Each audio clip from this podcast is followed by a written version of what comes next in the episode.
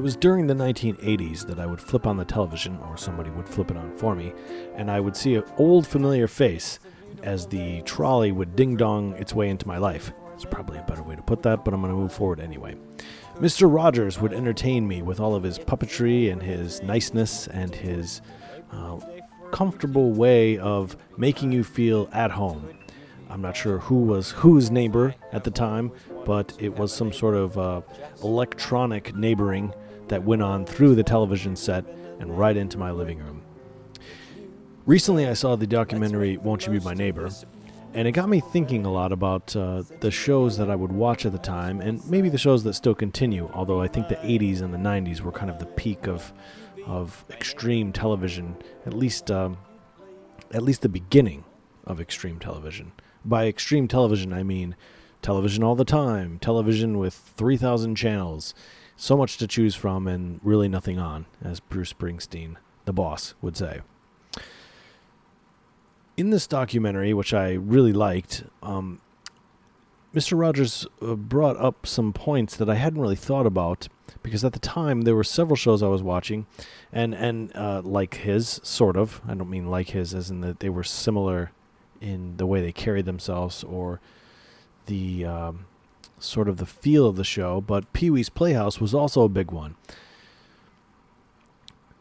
it appears that Mr. Rogers maybe didn't have, at least in terms of the way they edited this documentary, Won't You Be My Neighbor, it appears that he may have had a problem with uh, other kinds of shows, maybe like Pee Wee's Playhouse, if they um, kind of at least subconsciously advocated or made violence or rudeness seem funny or being kind of crazy or acting uh, maybe in a rambunctious kind of way. I don't know. I'm probably phrasing that terribly, but I had never really thought about the fact that he could. Uh, he was maybe behind the scenes. A little bit of uh, um, um, not only someone who enjoyed being gentle and nice in his world, but maybe felt that others should follow that as well, or that maybe we had to be careful when we're talking about children's programming. Um, about the kind, the way that we carry ourselves, because you are sort of promoting a certain type of behavior or a certain type of of feel or or attitude when you broadcast to hundreds of thousands or millions of households. It also got me thinking about uh, the way that we perceive men, in particular, who are nice, genteel, um, very uh, caring, and thoughtful and and maybe listen. I know. How about that? Listen. Uh, to listen. Uh, what what an art form that uh, we should think about adopting, huh? But it it did get me thinking that that uh, you know at the time I really didn't give much thought to whether Mister Rogers was in in his personal life a certain kind of way or whether he was just uh, playing a character on television. And I think if you saw somebody like Mr. Rogers in in real life at the store or you had a conversation with them somewhere in a park or wherever, I would like to think that you would walk away thinking, this is a really nice guy. I, I really enjoy his company. He's very nice. He's he's respectful. He listens to what I'm saying.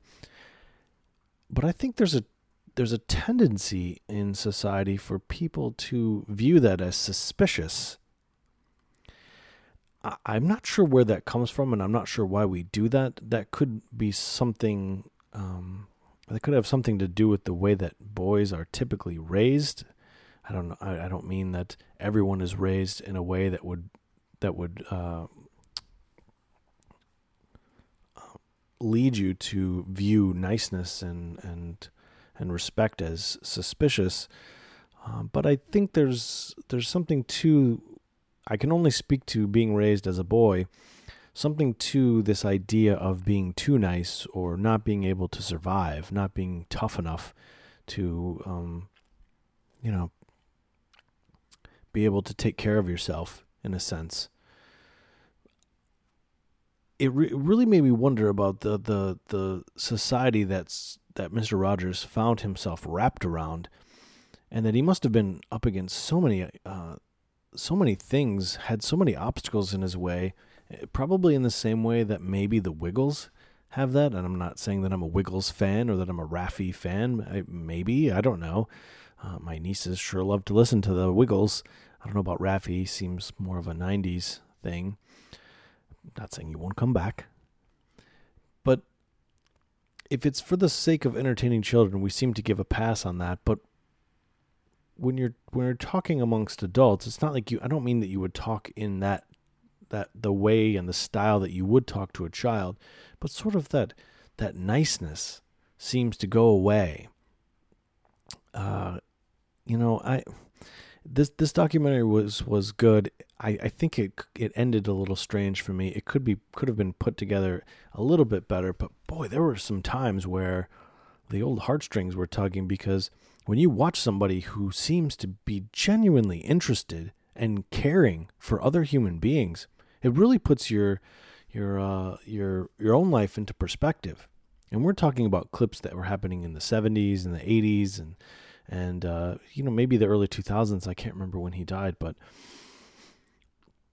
if he's offended by someone like Mr. Rogers uh, is offended by Pee Wee's Playhouse, boy, we've come a long way. If you look at the where we are today in the world, like he must have just not been able to function in society at times because it seems like we've gone way past uh, Pee Wee's Playhouse in terms of um, anything being on the table for children, violence and and uh, obnoxiousness and rudeness become almost sort of like things that people want to emulate. If you think about all the Cartoon Network or Adult Swim, now it's it's titled Adult Swim, so I get that it's late at night and you know people uh, under a certain age aren't going to be watching that, but there was a time where cartoons were sort of aimed at children I'm not saying we should go back to that, but it's just something to consider that the, the, the lines have sort of been blurred, I think.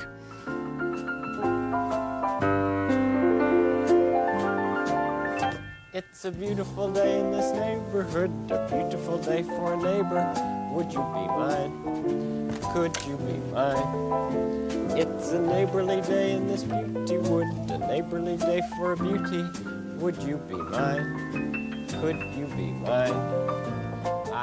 I think this movie really made me go back and, and view things a little bit differently from a different perspective, seeing his show and where it came from and uh, the, the the sort of the things that, that he had to overcome or fight for to get his message across, which was peace and love uh, and, and and empathy and respect and to see it from this side as an adult, it, it really makes me appreciate the fact that I had that to watch. And, uh, you know, there's this show, this is relevant. There's a show in Britain called Come Dine With Me. And it's a show where in um, in Britain they have five people and they will all cook dinner for each other at their houses and they will all get rated uh, on a scale of 1 to 10 or something. I don't know. And the winner will get a certain amount of cash. Well, what happens uh, inevitably is that uh, other people will sometimes be honest and sometimes they will trash other people just because they want the money. So they want their hosting experience to be the best one. Comedian David Mitchell, uh, referring to the show, once said, Yeah, all of these types of shows are funny now um, because we want a cheap laugh. But once they stop being funny, in the end, all we're left with is a ruder society.